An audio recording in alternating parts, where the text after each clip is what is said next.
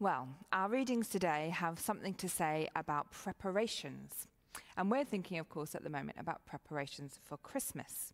And on this second Sunday of Advent, the 5th of December, it means that we only have 20 days to go until Christmas Day. And I wonder how your Christmas preparations are going. Are you a bit more like Tony, having uh, those Christmas cards written and things a bit more sorted? Or are you a bit more of a Wayne, leaving it to just the week before Christmas? Have you sent your Christmas cards? Have you bought any Christmas cards? Have you finished your Christmas shopping? Have you, in fact, started your Christmas shopping? Have you ordered the turkey and made the mince pies? Now, don't panic, there is time, although you really do need to get on with it, really.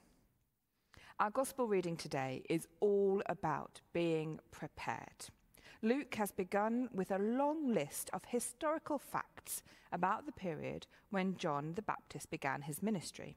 So anxious it seems is Luke to pinpoint this important moment in history that he dates it in no less than six different ways. And didn't Wayne do well reading out those list of names? First of all, we're told it's the 15th year of the Emperor Tiberius. Tiberius was the second emperor of the Roman Empire, and at that time, the most important man in the world. Next, Luke gives us four references to the political organizations of Palestine. Herod, Philip, and Lysanias each held important positions of power in different parts of the country, while Pontius Pilate, we are told, was governor of Rome in Judea.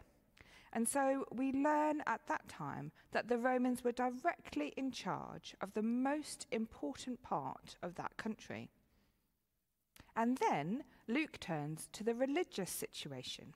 Luke says that all of these events took place during the high priesthood of Annas and Caiaphas. So, in what is at first glance a rather dull list of historical names, Luke does several things. Firstly, he reminds us that the events that we're considering in our gospel reading are real historical events. They're not myths or legend. This story doesn't begin once upon a time. But more than just reminding us that these are real historical events, Luke is giving us an insight into the context and the circumstances in which John began his ministry. By mentioning Emperor Tiberius, the Roman governor Pontius Pilate, and the two high priests, we are being told that the Roman Empire rules the world, and its influence extends right down into the local political and religious scene. For the Jewish people, these were trying and difficult times when they're living under an occupation that affected every aspect of their daily lives. And it's in these trying and difficult times that the word of God came to John, son of Zechariah, in the wilderness. Luke has just mentioned the Roman emperor, apparently the most powerful man in the world, and the six seemingly most powerful political and religious leaders in that particular part of the world. But the word of God doesn't come to any of them, it comes to John. And it doesn't come to him in the temple, as it might have been expected, or even in Jerusalem, nor is the word of God heard in the capital city of the Roman Empire, Rome. Instead, it comes to John in the wilderness. Through Luke's Gospel, we read this over and over. All of our presumptions about what and who is powerful, what is important, worthy, and significant are challenged again and again. It's in Luke's gospel we see Mary born into poor circumstances, Jesus rather, born into poor circumstances. We learn how Mary placed him in a manger because there was no room for them at the inn. It's in Luke's gospel that we learn that the first witnesses to these events were humble shepherds out on the hillside. Luke makes no mention of wise men, let alone kings. It's in Luke's Gospel that a teenage unmarried mother, Mary, will celebrate that God has brought down rulers from their thrones, but has lifted up the humble. Luke pulls no punches in showing how, when God is concerned the war order of the world is turned upside down. That it's the little people, the poor people, the humble people, the unexpected people, the dispossessed and the disadvantaged that turn out to have the most important roles to play. And for those of us that are living in affluence and comfort, all begins to make quite uncomfortable reading. Blessed are the poor, says Jesus, according to Luke.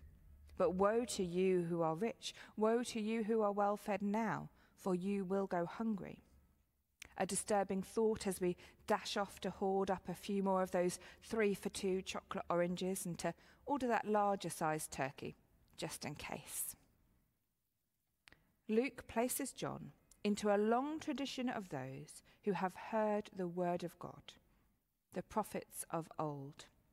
And when the word of God came to John, there hadn't been any prophets for a long, long time.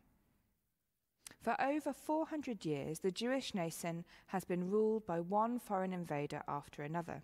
First the Persians, then Alexander the Great and the Greeks, and eventually the Romans capture Jerusalem and the provinces of Palestine, and they have all become subject to Rome.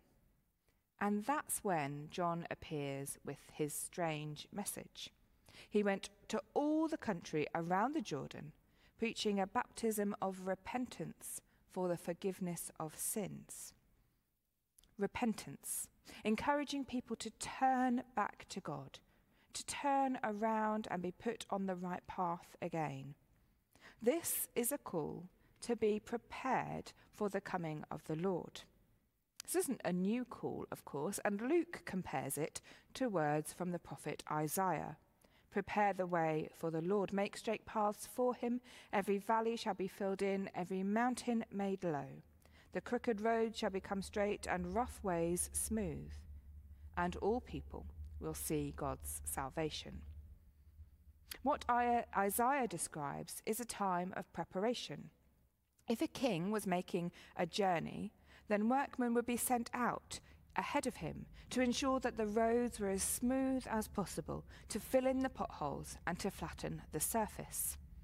And the prophet suggests that the preparations for the coming of the Lord will take such road repairs to a whole new level.